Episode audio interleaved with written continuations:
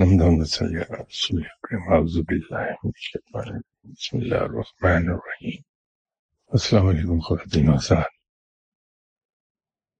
ایک صاحب نے مجھ سے عمرے کے دوران، حج کے دوران اپنے کچھ کیفیات کا ذکر کیا۔ وہ بڑے خوشبو خزو کے ساتھ خانہ کعبہ کے سامنے کھڑے ہو کے دعا مانگ رہے تھے۔ جہاں دوسری دعائیں مانگی انہوں نے اللہ سے درخواست کی کہ یا باری تعالی، مجھے اپنی معرفت عطا فرما دے۔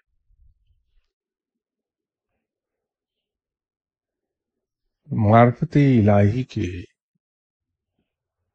سوال کے فوراً بعد ان کے ذہن میں ایک خود بخود خیال آیا کہ علم کے بغیر معرفت کیسی؟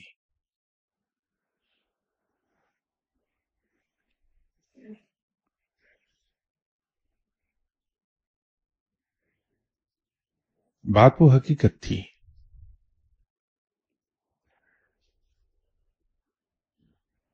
کہ انسان کو جب تک علم حاصل نہ ہو، اس وقت تک وہ اچھے اور برے کی پہچان نہیں کر پاتا۔ جب انسان کے اندر اچھے اور برے کی تفریق ختم ہو جائے،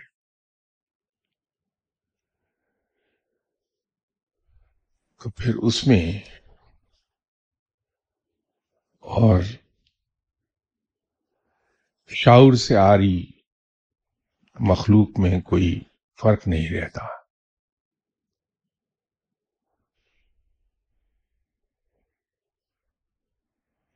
ہم اکثر بیشتر جا کے علی اکرام کے پاس بیٹھتے ہیں، بزرگوں کے پاس جا کے بیٹھتے ہیں۔ خواہش ہماری یہ ہوتی ہے کہ اس بزرگ کے پاس جا رہے ہیں۔ تو اس برکت سے ہماری دنیا سمر جائے گی۔ ہمارے کام ہو جائیں گے سب۔ ہمیں کوئی تکلیف نہیں آئے گی۔ ہم خوشحالی کی زندگی بسر کریں گے۔ اکثریت کی خواہش یہی ہوتی ہے۔ کہیں کہیں آپ کو چیدہ چیدہ ایسے لوگ بھی مل جائیں گے جو ان بزرگوں کے پاس جاتے ہیں۔ تو ان کی خواہش یہ ہوتی ہے کہ ہمیں رب کی دوستی مل جائے۔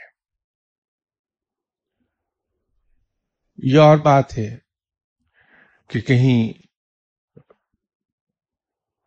ان میں ایک بڑی اکثریت وہ ہوتی ہے جن کے at the back of the mind یہ ہوتا ہے کہ اگر اللہ کی دوستی مل گئی تو ہماری دنیا آسان ہو جائے گی۔ بہت کم لوگ ہیں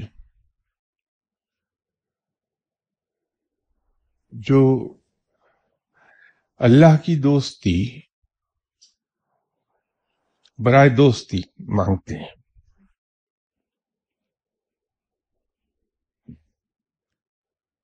جب وہ کسی بزرگ کے پاس ایک عرصے تک جاتے رہتے ہیں،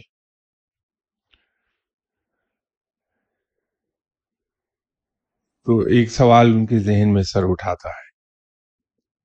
سب، مجھے چھ سال ہو گئے، دس سال ہو گئے، پندرہ سال ہو گئے اس بزرگ کے پاس جاتے ہوئے مجھے ملا کیا ہاں، میں تو وہیں کا وہیں کھڑا ہوں۔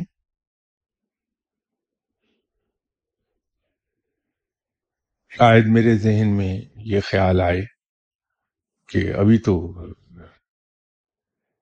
ابھی تک ایسا واقعہ پیش نہیں آیا کہ میں نماز پڑھ رہا ہوں۔ تو ایک دم سے رب تعالی۔ مجھے السلام علیکم۔ یا حبیبی کہہ دے۔ یہ آواز تو نہیں آئی، تو مجھے ملا کیا؟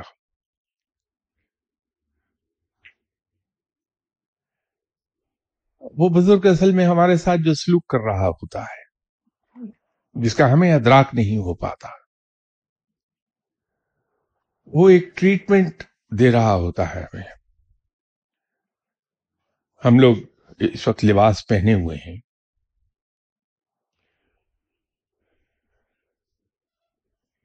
کچھ لوگوں کے جسم پر لباس بڑا خوشنما دکھائی دیتا ہے۔ بہت خوبصورت دکھائی دیتا ہے۔ اس سے ملنے والے لوگ، اس کو دیکھنے والے لوگ اس لباس کی تعریف کرتے ہیں کہ بڑا خوش رنگ ہے۔ بہت اچھی کوالٹی کا ہے۔ اس کو دیکھ کے اگر مجھے کسی کی جسم پر کوئی لباس پسند آیا تو اس کو دیکھ کے میں ویسے ہی لباس خرید کے سلوانا چاہوں گا۔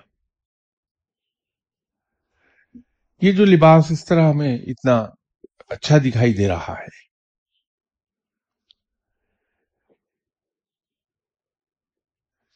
اس کے بارے میں کبھی بھی اگرچہ ہم جانتے سبھی ہیں لیکن ہم نے اس پہ غور نہیں کیا کبھی کہ اس خوشنما لباس کو ہمارے جسم پر آنے تک کے لیے کن کن مراحل سے گزرنا پڑا ہے۔ اس کی ابتدا زمین پر ہل چلانے سے ہوئی ہے۔ ایک کسان نے چلچلاتی دھوپ میں پورا پورا دن زمین میں ہل چلایا ہے۔ اس میں بیج بویا ہے۔ اس پودے کی پرورش کی ہے اور حفاظت کی ہے۔ اسے کیڑے سے بچانے کے لیے اس نے تگودو کی ہے، دوائیاں، دوائیوں کا استعمال کیا ہے پیسٹیسائڈس کا۔ جننگ فیکٹری میں اس روئی کی جننگ ہوئی ہے۔ اسپننگ مل میں وہ مختلف مراحل سے گزرتا ہوا دھاگے کی شکل اختیار کیا ہے اس اور اس کے بعد ویونگ مل میں اسے کپڑے کی شکل دی گئی ہے اس دھاگے کو۔ اور پھر اس کی ڈائنگ کی گئی ہے اور ڈائنگ کا پروسیس مکمل ہونے سے پہلے وہ کپڑا مختلف کیمیکلز کے ٹریٹمنٹ میں سے گزرا ہوا ہے۔ اور اس کے بعد پھر اس کی فنیشنگ ہوئی ہے سنفرائزنگ ہوئی ہے۔ یہ سب کچھ اس مراحل سے وہ گزرا ہے، تب کہیں جا کے اس نے اس خوشنما کپڑے کی شکل لی ہے۔ اس کے بعد پھر درزی نے اس کو آپ کے جسم کے مطابق سیا ہے۔ اگر درزی سمجھدار ہے، کاریگر ہے، تو کپڑے کو آپ کی جسم کی ساخت کے مطابق اس کی تراش خراش کرے گا اور اسے سیے گا۔ اگر وہ اتنا ماہر نہیں ہے، تو ایک لگے بندھے پیٹرن پر اس کی کٹنگ کر دے گا اور وہ آپ کے جسم پر لباس خوبصورت نہیں لگے گا۔ یہ سب مراحل ہیں جس میں سے گزرا ہے۔ اور پھر وہ وہاں پہنچا ہے جہاں جس کو ہم دیکھ رہے ہیں۔ اسی طرح جب ہم کسی فقیر کو دیکھتے ہیں، کسی درویش کو دیکھتے ہیں، کسی بزرگ کو دیکھتے ہیں، کسی ولی اللہ کو دیکھتے ہیں،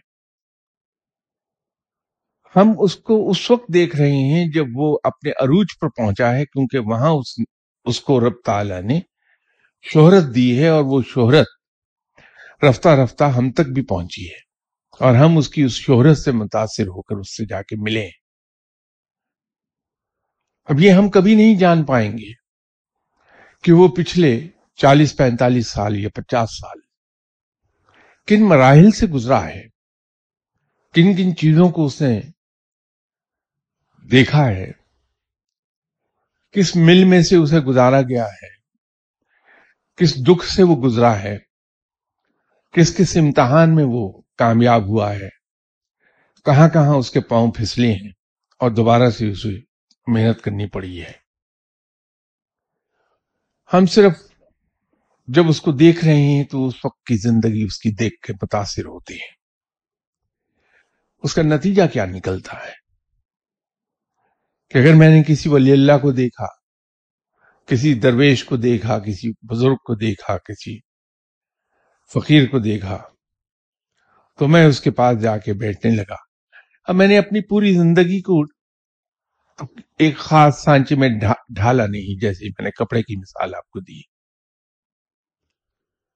زندگی میری اسی ڈگر پر چل رہی ہے جس ڈگر پر میں پہلے چل رہا تھا۔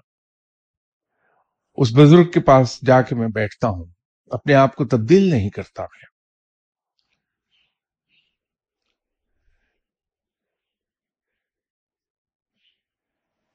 میں وہاں کچھ سیکھتا نہیں۔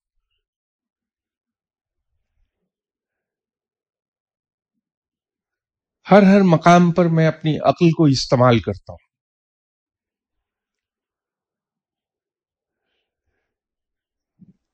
نتیجہ اس کا کیا ہے؟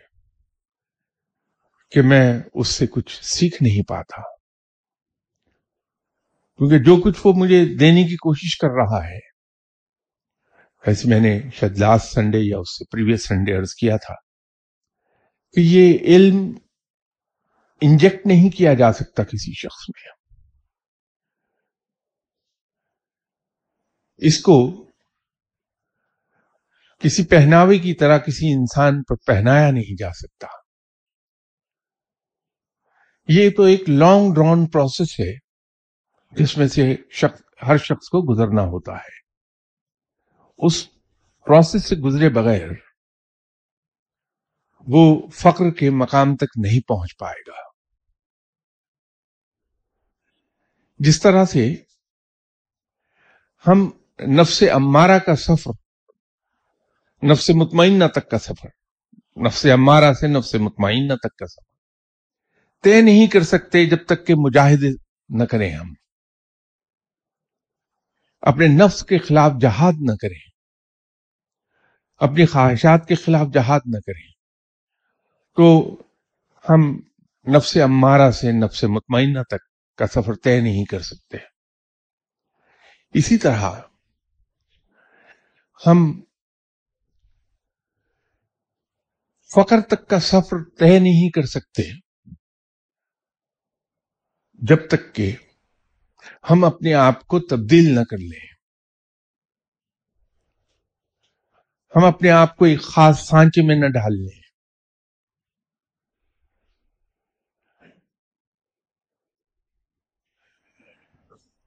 وہ سانچا کیا ہے؟ وہ سانچا سامنے بیٹھا ہوا فقیر ہے جہاں جا کے میں بیٹھا ہوں۔ جب تک کہ میں اس کی تقلید نہیں کروں گا اور تقلید کے لیے یاد رکھیے کہ اپنی عقل کو کچھ دیر کے لیے ایک طرف رکھنا پڑتا ہے۔ اپنی مرضی کو ایک طرف اٹھا کے رکھنا پڑتا ہے۔ سلیٹ پر جہاں تحریر لکھی ہے، آپ اس پر ایک نئی تحریر لکھ نہیں سکتے جب تک کہ پہلی لکھی ہوئی تحریر کو مٹا نہ دیں آپ۔ بلیک بورڈ پر تحریر لکھی ہے۔ آپ اس پر کوئی نئی تحریر نہیں لکھ پائیں گے جب تک کہ اس بلیک بورڈ کو بلینک نہ کر دیں، بالکل۔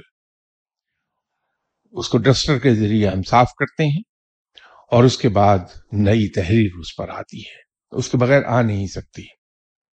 ہم ٹامک ٹوئیاں مارتے رہیں گے۔ آدھا تیتر اور آدھا بٹیر ہو جائیں گے۔ جس طرح تحریر پر لکھی ہوئی تحریر دونوں ایک دوسرے میں اس طرح سے الجھ جاتی ہیں کہ ہم نہ پہلی لکھی ہوئی تحریر پڑھ سکتے ہیں، نہ بعد میں تازی لکھی ہوئی تحریر پڑھ پائیں گے۔ وہ گڈمڈ ہو جاتی ہیں آپس میں۔ پڑھ ہی نہیں پاتے ہم۔ اسی طرح جب تک کہ ہم پہلے سی، پہلے کی بنی ہوئی عادات، پہلے کا کیا، حاصل کیا ہوا علم، جب تک اس کی نفی نہیں کر دیں گے ہم، اس کو مٹا نہیں دیں گے اس پر نئی تحریر آ نہیں سکتی۔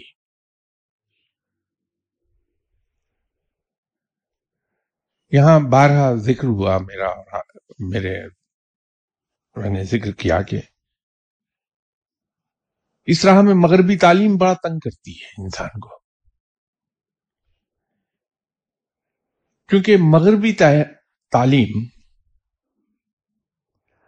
لاجک کے ذریعے سے دلیل کے ذریعے سے آپ کو سکھائی جاتی ہے۔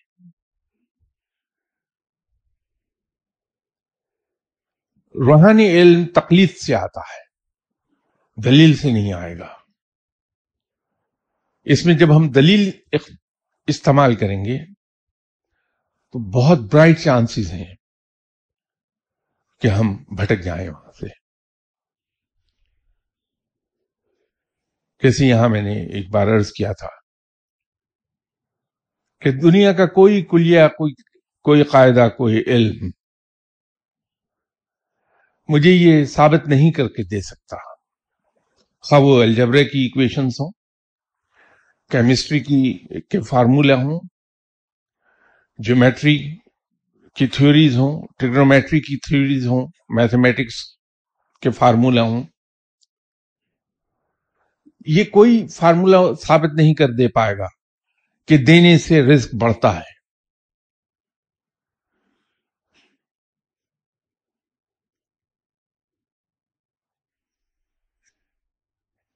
کوئی فارمولا یہ مجھے ثابت کر کے نہیں دے سکتا کہ ماں باپ کی خدمت کرنے سے انسان کو عزت ملتی ہے۔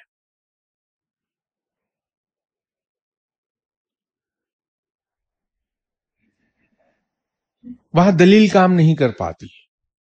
لیکن میرا اور آپ کا سب کا ہم ہمارا تجربہ ہے کہ دینے سے رزق بڑھتا ہے۔ پریکٹیکل ایکسپیرینس سب کا یہ ہے۔ تو جب ہم ایسے کاموں میں دلیل کو دخل دینے لگیں گے، تو بھٹکیں گے ہم۔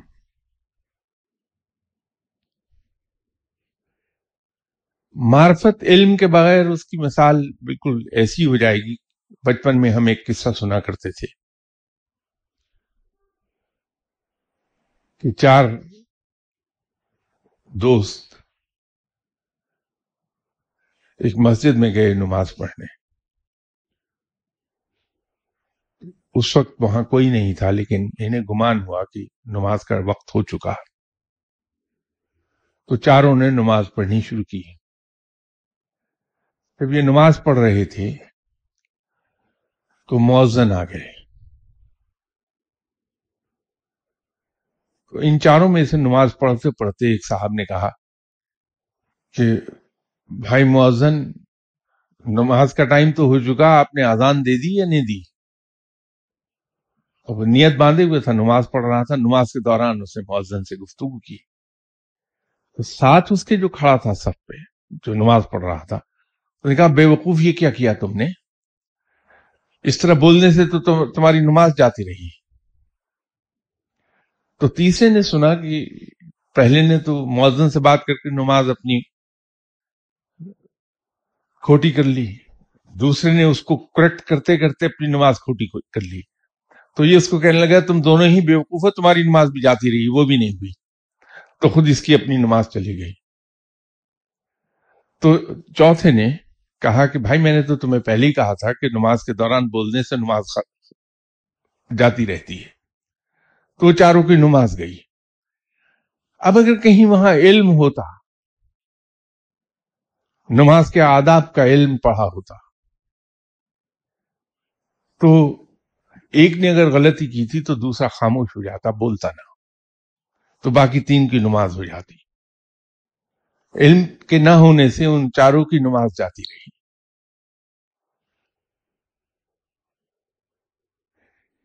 تو یہ ایک ایسا سلسلہ ہے کہ ہم بغیر علم کے فخر، درویشی، رب کی دوستی، اس کا قرب، ولایت حاصل نہیں کر پائیں گے۔ اگر ہم خوش قسمتی سے کسی سمجھدار بزرگ کے پاس چلے گئے تو وہ کبھی بھی ہمیں وظائف کی راہ پر پہلے نہیں ڈالے گا۔ پہلے تربیت کرنا چاہے گا۔ تربیت کر دی جائے تاکہ اس سے علم حاصل ہو جائے۔ اور ایک بات یاد رکھیے کہ علم بھی بغیر تربیت کے کام نہیں کر پاتا۔ علم سے زیادہ ضروری تربیت ہے۔ اور تربیت میں شوق کو بڑا دخل ہے۔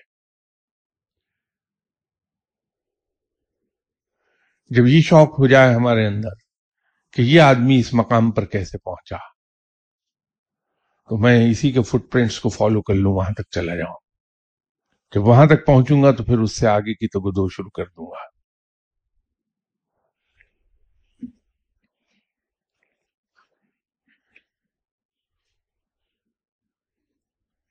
کسی صاحب نے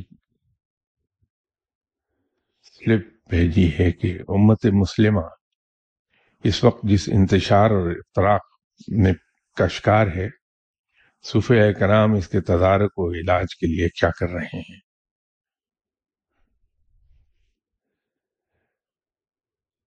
اگلا جملہ خوب مذاق کیا انہوں نے مجھ سے کہ خصوصاً آپ کا کیا کردار ہے؟ بھائی، پہلے تو میں آپ کو اس چیز کا جواب عرض کر دوں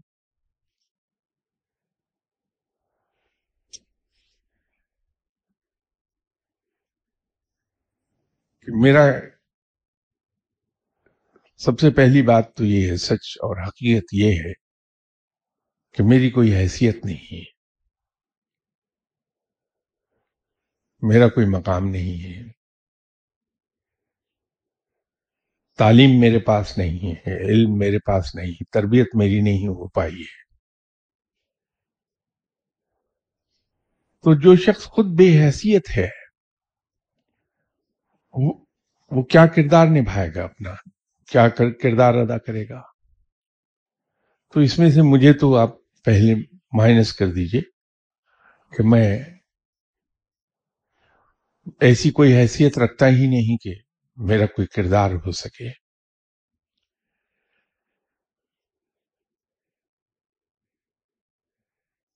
باقی رہ گئی یہ بات کہ اس انتشار و افطراک میں صوفیہ کرام کیا کردار ادا کر رہے ہیں؟ تو اس کا ایک لاجیکل جواب تو سیدھا سیدھا سامنے کا ہے۔ اب یہ بات تو وہی جانیں گے جو صوفیہ کرام ہیں، یا وہ جانیں گے جو صوفیہ کرام کی صحبت میں بیٹھتے ہیں۔ تو مجھ جیسے کندہ ناتراش اس بات کو کیسے جان پائے گا؟ لیکن جو سن رکھا ہے لوگوں سے، آپ جیسے پڑھے لکھے لوگوں سے، کہ صوفیہ کا کرام کا کردار بڑا خاموش کردار ہوتا ہے۔ یہ پس پردہ رہ کے ہی کام کرتے ہیں۔ یہ نہ تو مینار پاکستان پہ کوئی جلسہ منعقد کرتے ہیں۔ نہ کوئی جلوس نکالتے ہیں۔ بڑا خاموش رول اپنا ادا کرتے ہیں اور بڑا افیکٹو ہوتا ہے۔ بہت زمانہ پہلے یہیں گفتگو کرتے ہوئے میں نے آپ سے ایک گزارش کی تھی کہ اگر کسی وجہ سے لاہور پورا شہر تاریکی میں ڈوب جائے خدا نہ کہیں سسٹم میں کوئی خرابی آ جائے اور پورا شہر تاریخ ہو جائے۔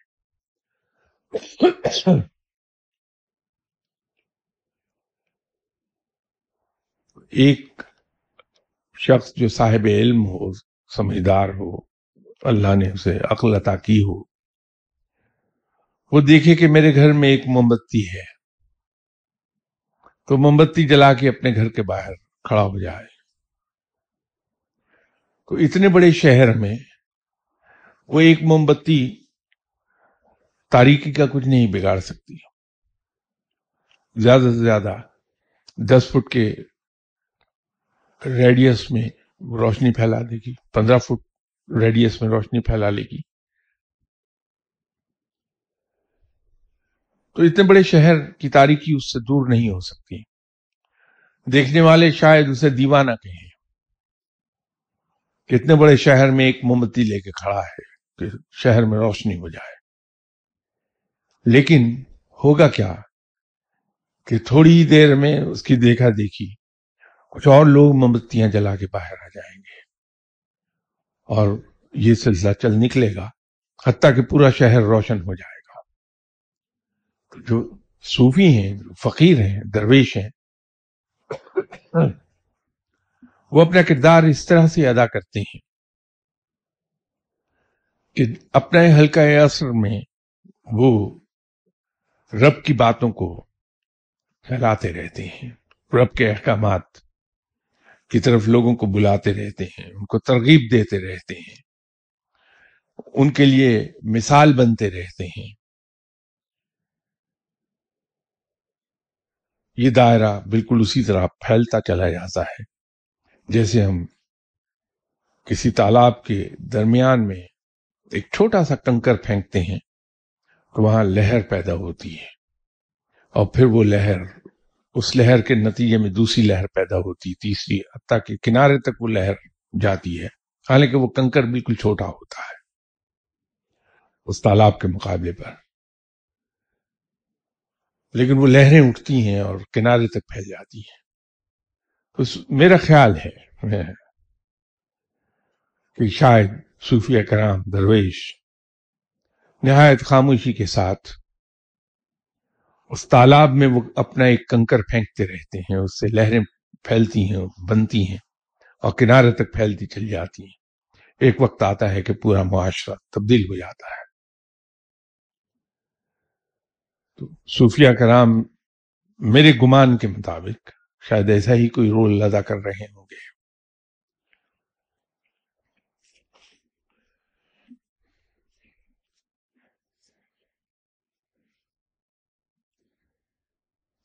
ہمیشہ میں بولتا رہتا ہوں، آپ سنتے ہیں۔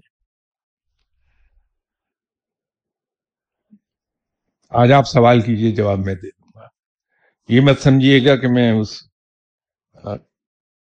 آزاد علاقے کے کنول صاحب کی طرح یہ بات کہہ رہا ہوں جن سے کہ وہ جنوزیا کے زمانے میں سرحدوں پر ٹینشن اس قدر زیادہ ہو گئی کہ یہ لگتا تھا کہ ابھی جنگ چڑی یا چڑی وہ کرنل صاحب ٹرین میں بیٹھے جا رہے تھے تو اس ان کے ہم سفر حضرات کو تعارف کرنے پہ پتا چلا کہ یہ فوج کے ریٹائرڈ کرنل صاحب ہیں۔ تو وہ باتیں ہونے لگی فوج سے متعلق ایک پل پر سے ٹرین گزری، وہاں میزائل وغیرہ فٹ کیے ہوئے تھے فوج نے۔ تو اس کو دیکھ کے اس ڈبے میں سفر کرنے والے سیولینس کو دھیان آیا۔ تو انہوں نے کہا کہ کنول صاحب، آپ فوجی ہیں۔ ذرا اپنی ایکسپرٹ رائے تو دیجیے کہ ہم نے تین جنگیں اب تک لڑی ہیں۔ ایک میں آزاد کشمیر ہمارے ہاتھ آ گیا۔ ہم نے گین کر لیا۔ سکسٹی فائیو کی لڑائی تقریباً برابر ختم ہو گئی۔ سیونٹی ون میں ایسٹ پاکستان ہمارے ہاتھ سے جاتا رہا۔ یہ جو جنگ اب شروع ہو رہی ہے، آپ کے خیال میں اس کا نتیجہ کیا نکلے گا؟ تو انہوں نے اپنی پٹھان کی اردو میں جواب دیا کہ، خوجہ، ہم، یہ سب ہم نہیں جانتا ہے کہ نتیجہ کیا نکلے گا۔ ہم ایک بات جانتا ہے۔ پہلے ہم لڑتا تھا، آپ نغمے لکھتا تھا۔ اس مرتبہ ہم نغمے لکھے گا، لڑے گا آپ۔ تو میں اس طرح سے نہیں آپ سے کہہ رہا۔ کہ روز میں بولتا ہوں، آپ سنتے ہیں۔ آج آپ بولیے، میں سنتا ہوں۔ آپ میں سے جو صاحب بھی سوال کرنا چاہیں۔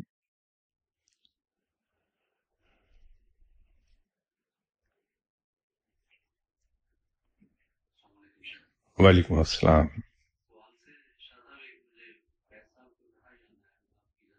جناب جناب۔ میں جو سب پہ گزرتی ہے وہ تنہا زندہ کبھی سے بہت سرے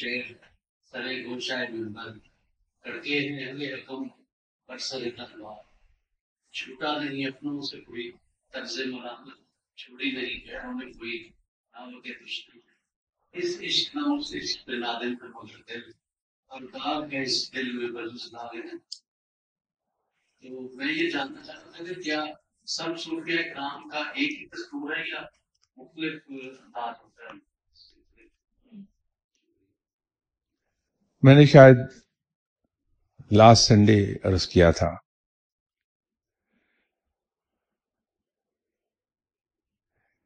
کہ دریا کہ مختلف دریاؤں کے منبع مختلف ہو سکتے ہیں۔ لیکن پانی کی نہ خاصیت بدلتی ہے نہ اس کی منزل تبدیل ہوتی ہے، دریا کا کوئی کیوں نہ ہو۔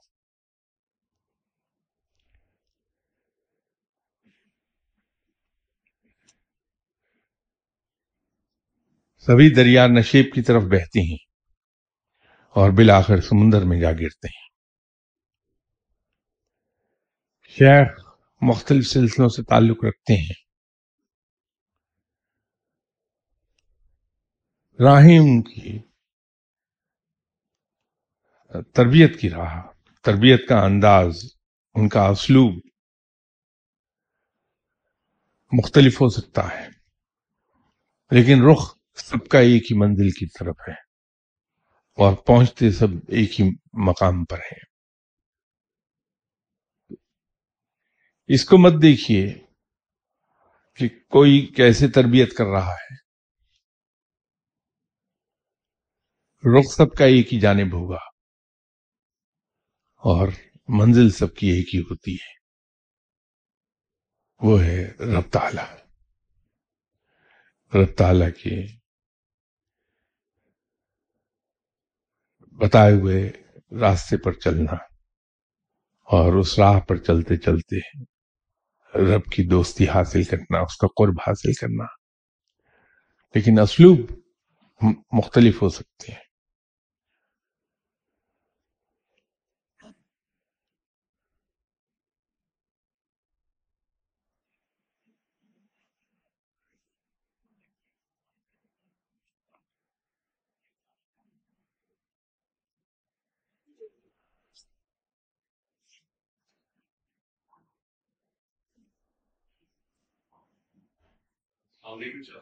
وعلیکم السلام۔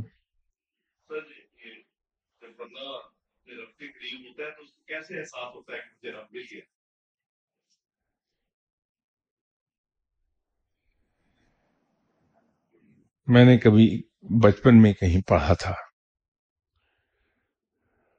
بہت پرانی بات ہے۔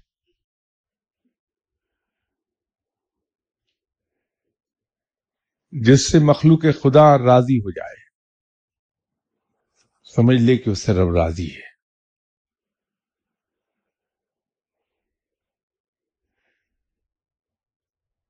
ایک عجیب چیز ہے کہ باوجود اس حقیقت کے کہ فقیر کے مخالفین کی تعداد بے پناہ ہوتی ہے، کسی کے فقیر ہونے کی نشانی یہ بھی ہے کہ اس کی مخالفت بہت ہوگی۔ لیکن اس کے باوجود وہ خلق خدا میں بڑا مقبول ہوتا ہے۔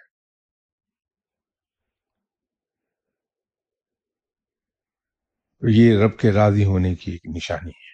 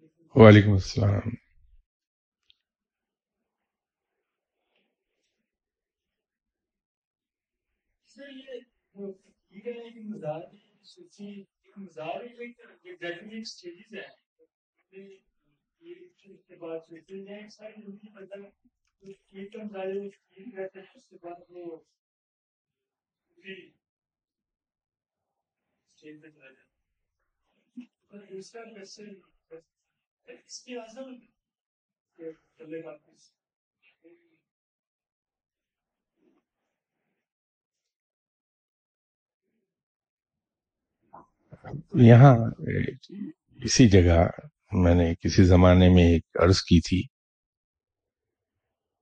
کہ پہلا مقام فقیر ہے۔ جب کوئی شخص پرگدوہ شروع کرتا ہے کہ میں رب کی راہ پہ چلوں، اس کے احکامات پر چلوں۔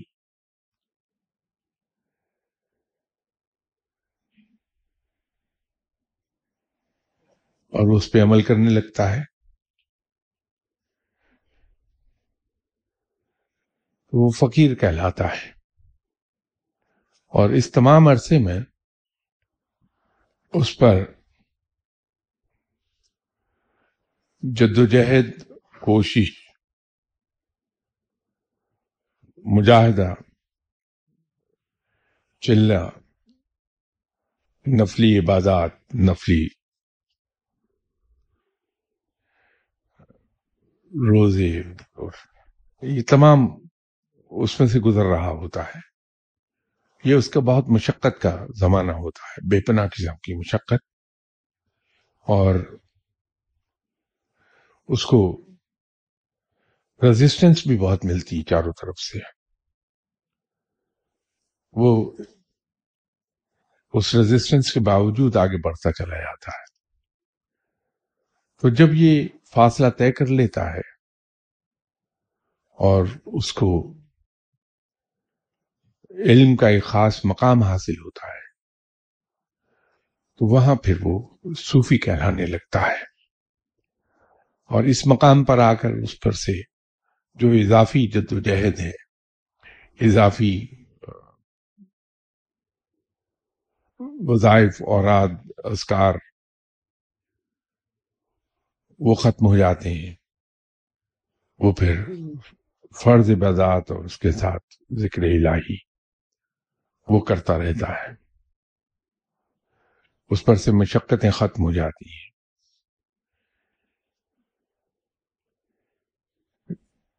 جب صوفی اسی راہ پہ چلتا رہتا ہے تو پھر وہ پیر کے مقام پر آتا ہے۔ یہ وہ مقام ہے جہاں علم کے نتیجے میں اسے علم، فراست اور عقل عقل و فراست حاصل ہو جاتی ہے۔ وہ مرد دانا بن جاتا ہے۔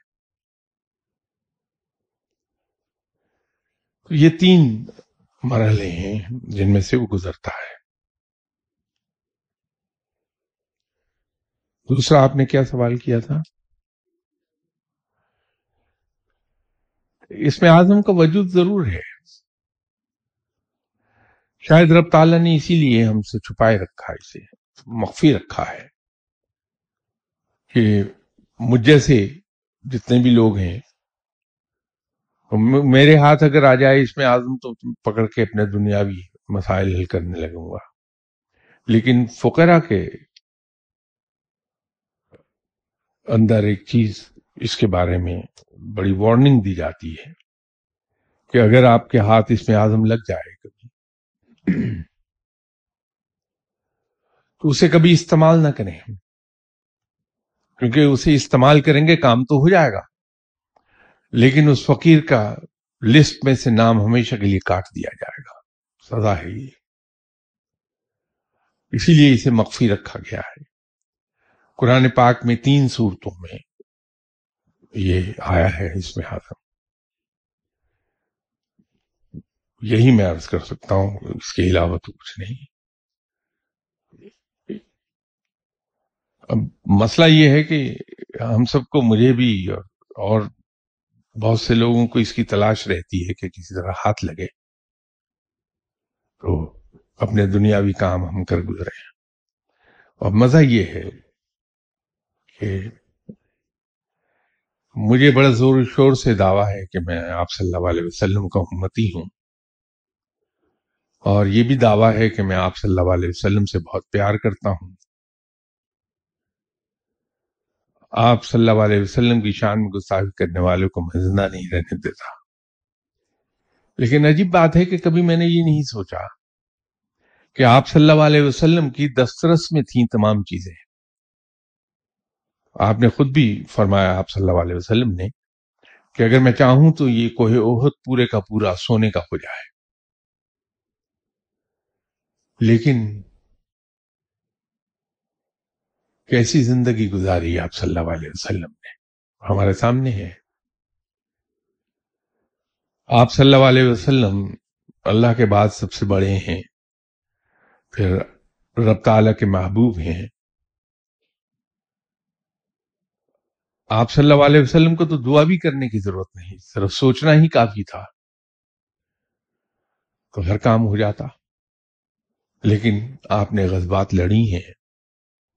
اس میں آدم کا استعمال کر کے غذبات لڑے بغیر فتح حاصل نہیں کی ہے۔ آپ صلی اللہ علیہ وسلم کی نرینہ اولاد، آپ صلی اللہ علیہ وسلم کے نگاہوں کے سامنے دنیا سے رخصت ہو گئی۔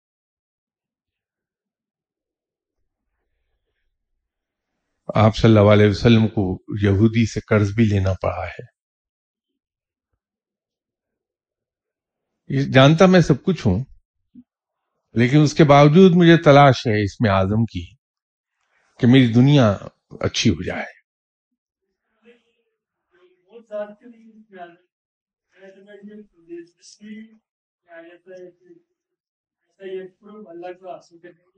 نہیں۔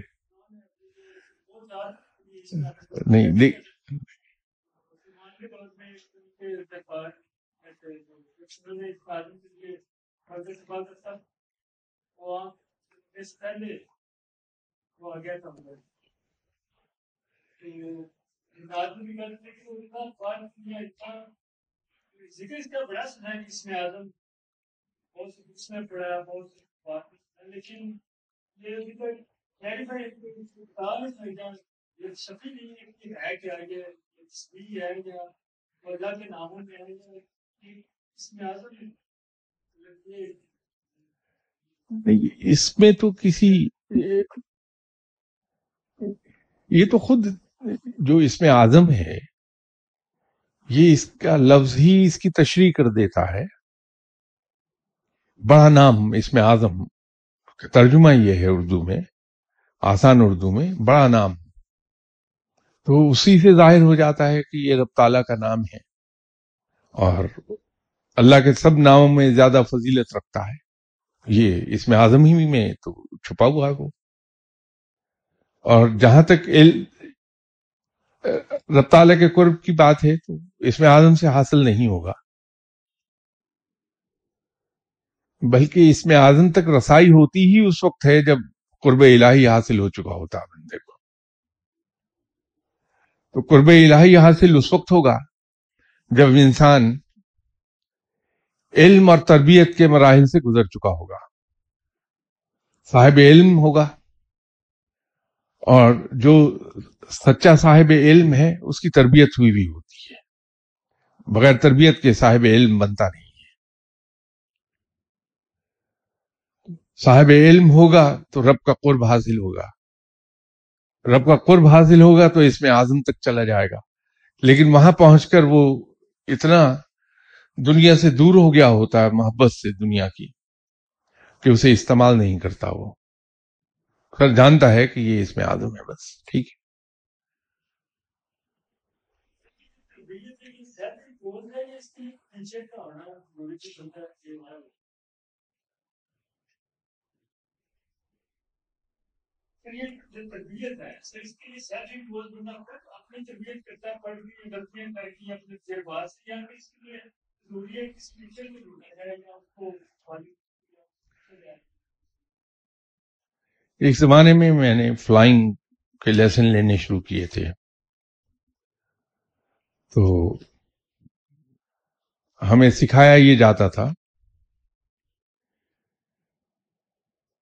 کہ ہم نے جس مقام پر پہنچنا ہے، اس کی ہیڈنگ ہم ورک آؤٹ کر لیں۔ اب وہ ہیڈنگ ورک آؤٹ کرنے کے لیے ضروری یہ تھا کہ ہم نیویگیشن جانتے ہوں۔ اور اس نیویگیشن میں بنیادی جو چیز پڑھائی جاتی تھی، وہ یہ تھی کہ ہر ایک مقام کا ایک لیٹیچیوڈ اور لانگیچیوڈ ہے۔ زمین لیٹرلی تقسیم کی ہوئی ہے، فرضی خطوط کے ذریعے سے اور ورٹیکلی بھی تقسیم ہوئی ہوئی ہے۔ تو یہ لانگیچیوڈ اور لیٹیچیوڈز ہیں وہ۔ تو اس مقام کا جو لانگیچیوڈ ہے، اگر فرض کر لیجیے کہ میں لاہور سے راول پنڈی اسلام آباد جانا چاہتا ہوں، وہ میری منزل ہے اسلام آباد۔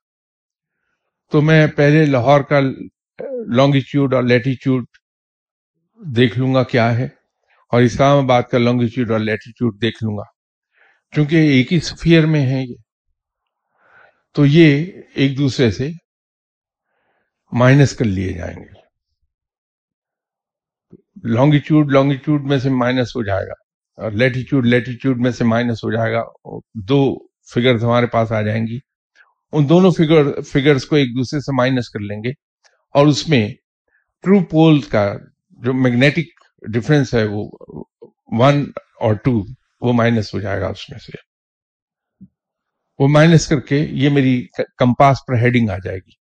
تو جب میں فلائنگ کروں گا تو اوپر ہوا میں پہنچتے ہی میں اپنے کمپاس پر وہ ہیڈنگ سیٹ کر لوں گا اور اس ڈائریکشن میں میں جہاز کو اڑاتا رہوں گا، اس کے اندر اور دوسرے فیکٹر آ جاتے ہیں کہ ہوا کی ڈائریکشن کیا ہے اور اس کی ویلوسٹی کیا ہے، تو اس کو ہم ونڈ ڈرفٹ کہتے ہیں۔ وہ ونڈ ڈرفٹ کریکشن اس پر میں مارک کرتا رہوں گا اور فلائی کرتا رہوں گا۔ بالآخر میں اسلام آباد جا پہنچوں گا۔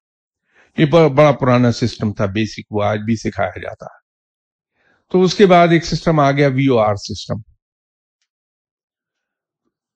مختلف جگہوں پر وی او آر اسٹیشن لگے ہوئے تھے۔ اس سے بیپ آتی تھی، ریڈیو سگنل آتا تھا، اس کو ہم فالو کرتے رہتے تھے تو ہم پہنچ جاتے تھے۔ اسی طرح اس کے اندر بھی بات یہ ہے کہ پہلے ہمیں اپنا گول سیٹ کرنا ہے کہ ہمیں جانا کہاں ہے۔ قرب الہی حاصل کرنی۔ تو پھر اس کی راہ ہم دیکھتے ہیں کہ وہ کون لوگ ہیں۔ جو رب کے مقربین میں شامل ہوئے۔ تو ان میں سے کسی ایک کو جہاں ہمارا دل جمے، ہم اس کو پکڑ لیتے ہیں اور اس کو فالو کرتے ہیں پھر۔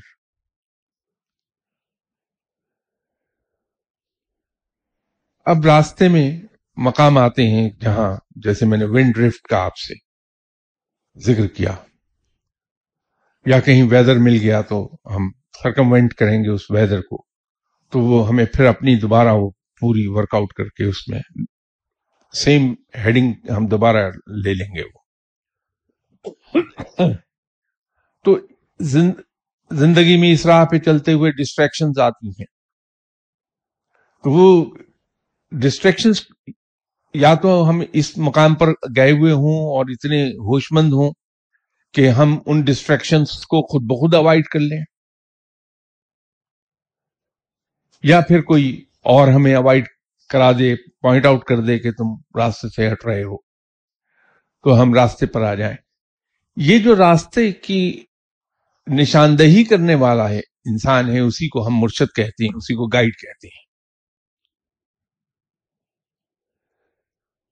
احتمال یہی ہوتا ہے کہ انسان ڈسٹریکشنز کا شکار نہ ہو جائے اور راہ سے بھٹک نہ جائے۔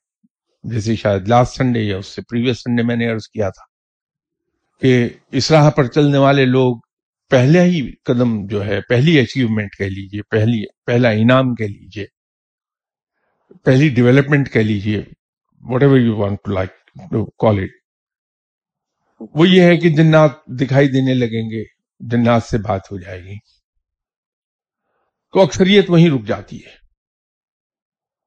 وہ یہی سمجھتے ہیں، یہ منزل آ گئی۔ لیکن اگر آپ کا مرشد اسٹرانگ ہے، تو وہ آپ کو اس راہ پہ رک اس مقام پر رکنے نہیں دیتا۔ وہ آپ کا ہاتھ پکڑ کے اس سے آگے لے جاتا ہے۔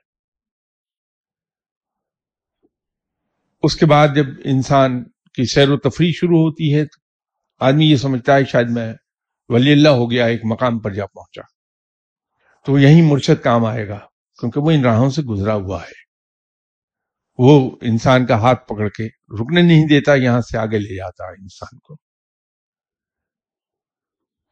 مرشد یہاں کام آتا ہے، استاد یہاں کام آئے گا۔ اس لحاظ سے کہا جاتا ہے کہ اگر انسان کا کوئی مرشد ہے تو وہ بھٹکتا نہیں ہے۔ وہ جملہ جو ہم سنتے ہیں کہ مرشد کا ہونا ضروری ہے کہ انسان بھٹکتا نہیں ہے وہ اصل میں یہ چیز ہے۔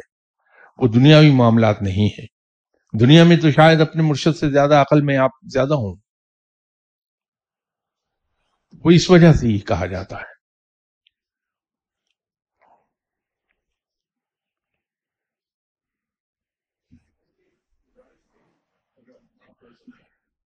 جناب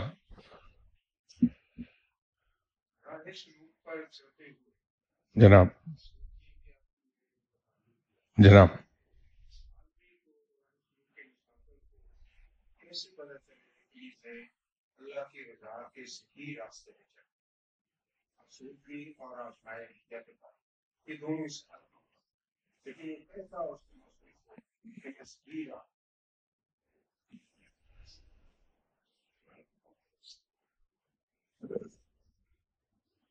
صاحب، میں میں یہ تو نہیں جانتا کہ کیسے پتہ چلے گا کہ یہ آسودگی ہے یا تکلیف ہے۔ البتہ میں ایک بات جانتا ہوں کہ جس ہستی صلی اللہ علیہ وسلم کا میں امتی ہوں، آپ صلی اللہ علیہ وسلم کو لوگوں کی طرف سے دی جانے والی تکالیف، پہنچائی جانے والی اذیتیں، وہ ہٹا نہیں سکی تھیں۔ وہ ربی کو پکارتے رہے صلی اللہ علیہ وسلم۔ تو میرے پاس ایک نمونہ موجود ہے، ایک شمع موجود ہے جس کی روشنی مجھے دکھائی دیتی ہے۔ میں خاموشی سے اس روشنی میں سفر طے کرتا رہوں گا، بغیر یہ دیکھے، بغیر یہ سوچے کہ یہ جو تکالیف آ رہی ہیں، یہ کیا ہیں؟ یہ آسودگی جو آئی، یہ کیا ہے؟ خاموشی سے میں اس راہ کی پر چلتا چلا جاؤں گا۔ اس لیے میں ہمیشہ ایک بات عرض کرتا ہوں کہ میرے اور آپ جیسے لوگ جو علم سے بے بہرا ہیں، سمجھ سے ناواقف ہیں، ان کے لیے سب سے آسان ترین حل یہ ہے کہ ہم آپ صلی اللہ علیہ وسلم کی حیات طیبہ پر نظر رکھیں اور کوشش کر لیں کہ ہم آپ صلی اللہ علیہ وسلم کی اتباع کر سکیں۔ سب سے سیف راستہ یہ ہے۔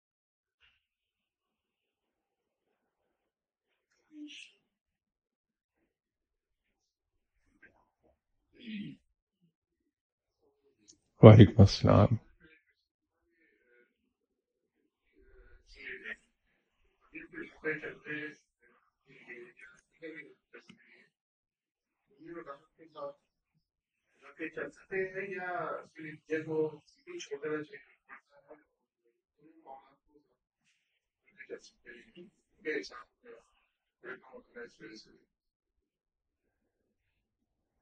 بڑی سادہ بات ہے جیسے میں نے آپ سے ابھی عرض کیا۔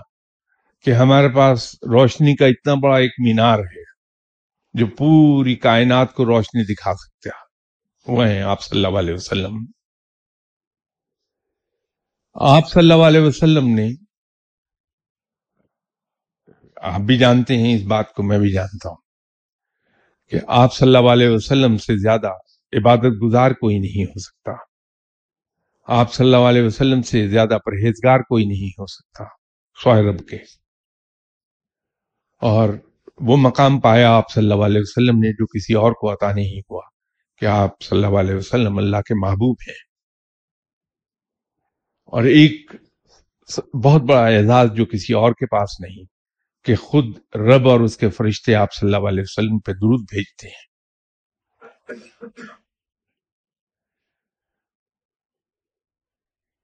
آپ صلی اللہ علیہ وسلم نے نہ دنیا ترک کی نہ عبادات آپ نے، آپ صلی اللہ علیہ وسلم نے دنیا بھی بھرپور طریقے سے گزاری ہے۔ اور دین تو خیر، اس پہ تو کچھ کہنے کی بات ہی نہیں ہے۔ تو ہم ہم جب سنت پہ عمل کرتے ہیں، تو سنت یہی ہے کہ دنیاوی معاملات کو بھی بھرپور طریقے سے نبھایا جائے اور دین کو بھی۔ ایک ہاتھ پہ دنیا رکھیے، ایک پہ دین، اور دونوں ہاتھ ایک جیسے رہیں اوپر نیچے نہ ہونے پائے یہی سنت ہے۔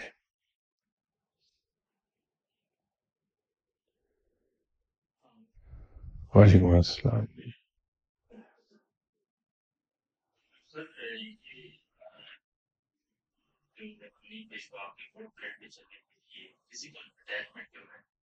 جی یہ جو ہم جتنا زیادہ کریں گے تو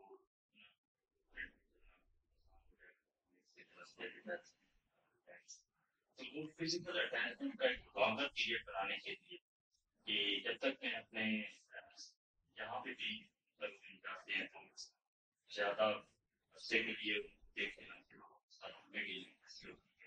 یہاں پہ جسٹس کیسے ہیں یہاں پہ لوگ تنگ کرتے ہیں سمجھ کو کیسے کرتے ہیں جب تک ہم فزیکل اٹیچمنٹ لانگر پیریڈ ایک دنیا میں ڈیلی میں نہ دیکھیں گے تو شاید چلنے کے لیے پھر ہمیں ان سب تک پہنچنے میں کافی لمبا پیریڈ لگتا ہے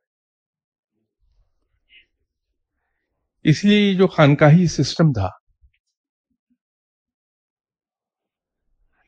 اس میں یہ بورڈنگ سکولز ہوتے تھے، خانقاہی سسٹم۔ جو لوگ وہاں داخل ہوتے تھے، وہ ٹوینٹی فور آورس نظر میں رہتے تھے استاد کی اور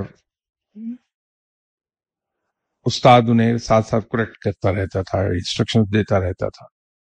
اور خود وہ استاد کو آبزرو کرتے رہتے تھے کہ استاد کس جگہ پر کیسے بہیو کرتا ہے، اس کو کاپی کر لیتے تھے۔ لیکن اب وہ خانقاہی نظام یہاں کم کم ہی پایا جاتا ہے۔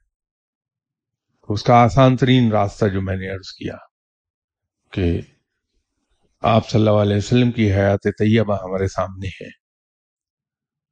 خاموشی سے اتباع سنت کرتے چلے جائیں ہم۔ اس سے بہتر راستہ کوئی نہیں۔ ان شاء اللہ تعالی بشرط زندگی اگلی اتوار آپ سے ملاقات ہوتی ہے۔ السلام علیکم۔